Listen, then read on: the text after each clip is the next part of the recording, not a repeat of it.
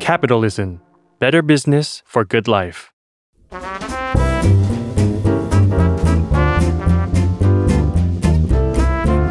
ปงนปตี ธุรกิจรอบครัว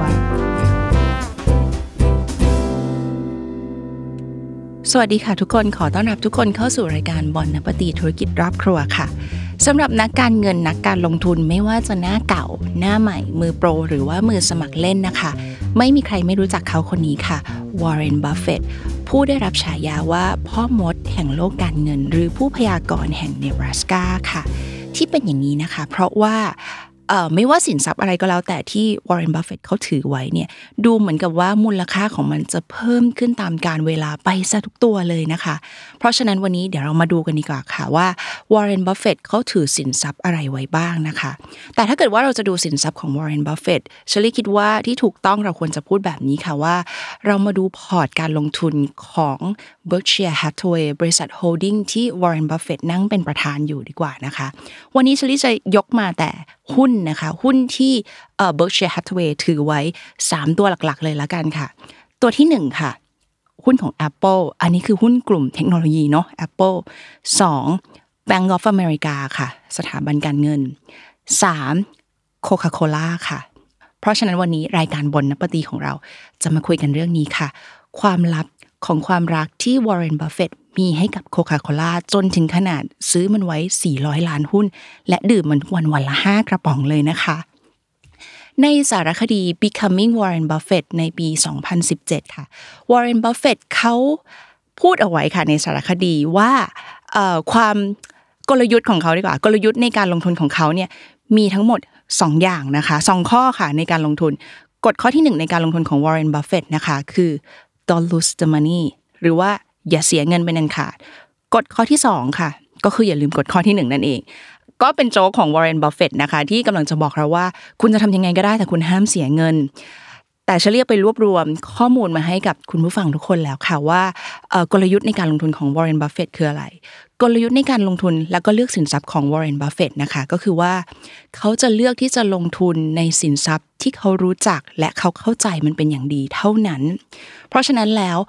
ไม่ต้องแปลกใจเลยค่ะว่าวอร์เรนบัฟเฟตทุกคนก็จะได้เห็นนะคะว่าเขาเป็นแฟนพันธุ์แท้ของโคคาโคล่าแค่ไหนนะคะ ในภาพข่าวภาพนิตยสารต่างๆ เราก็จะได้เห็นวอร์เรนบัฟเฟตเนี่ยดื่มโคคาโคล่าเขาศึกษาผลิตภัณฑ์แน่นอนนะคะ ศึกษาผลิตภัณฑ์ของโคคาโคล่าศึกษาบริษัทของโคคาโคล่างบการเงินการลงทุนทีมผู้บริหารของโคคาโคล่าเป็นอย่างดี จนตัดสินใจเข้าซื้อหุ้น KO นะคะของโคคาโคล่า ครั้งแรกในปี 1988 ซื้อครั้งแรกล็อตใหญ่เลยค่ะ เป็นจำนวน 23 ล้านหุ้นนะคะ โดยใช้พอร์ตของ Berkshire Hathaway ในการซื้อ ในปีนั้นเนี่ยค่ะ ในปี 1988 ในการเข้าซื้อหุ้นโคคาโคล่าล็อตใหญ่ล็อตนั้นเนี่ยนะคะ ก็ถือเป็นเรื่องใหม่ของ Berkshire Hathaway นะคะ แล้วก็ซื้อในล็อตใหญ่ด้วย จนกระทั่งทำให้ Warren Buffett จะต้องออกจดหมายในการถแถลงการ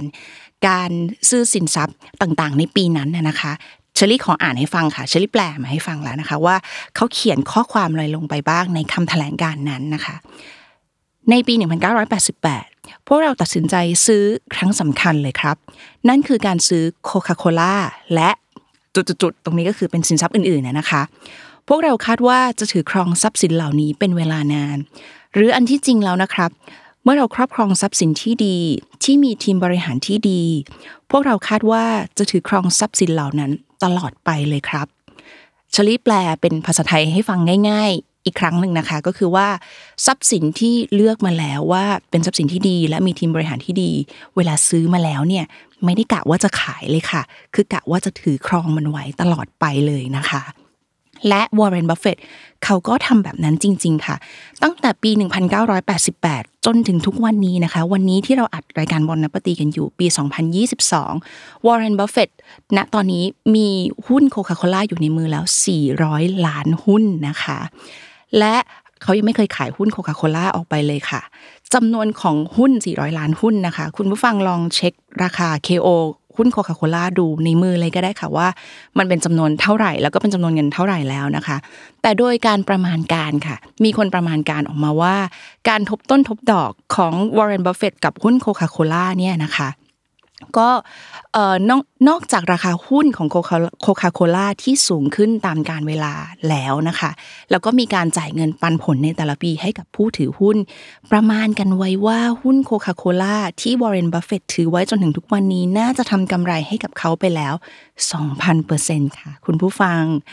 แล้วก็อย่างที่เชอรี่บอกนะคะ นอกจากจะเป็นนักการเงินแล้วก็นักการลงทุนที่เชื่อมั่นในโคคาโคล่าแล้ววอร์เรนบัฟเฟต ก็ถือได้ว่าเป็น loyalty customer ชั้นดีของโคคาโคล่าค่ะ เพราะว่าในสื่อต่างๆ ที่เราเห็นวอร์เรนบัฟเฟตเขาอะนะคะ ไม่ว่าจะเป็นภาพข่าวจากหนังสือพิมพ์วิทยุเอ่อวิทยุอาจจะไม่เห็นนะคะ ภาพข่าวจากหนังสือพิมพ์หรือภาพข่าวจากโทรทัศน์ หรือ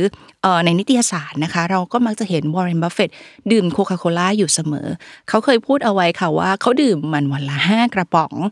3 กระป๋องในตอนกลางวัน อีก 2 กระป๋องตอนเวลากลางคืนนะคะ และในโอกาสพิเศษ เขาจะให้รางวัลตัวเองค่ะ โดยการดื่มโคคาโคล่ารสเชอร์รี่ค่ะ และนี่คือความลับของความรักที่วอร์เรนบัฟเฟตมีให้กับโคคาโคล่าจนถึงขนาดซื้อหุ้นไว้ 400 ล้านหุ้น และดื่มมันทุกวันวันละ 5 กระป๋องนะคะ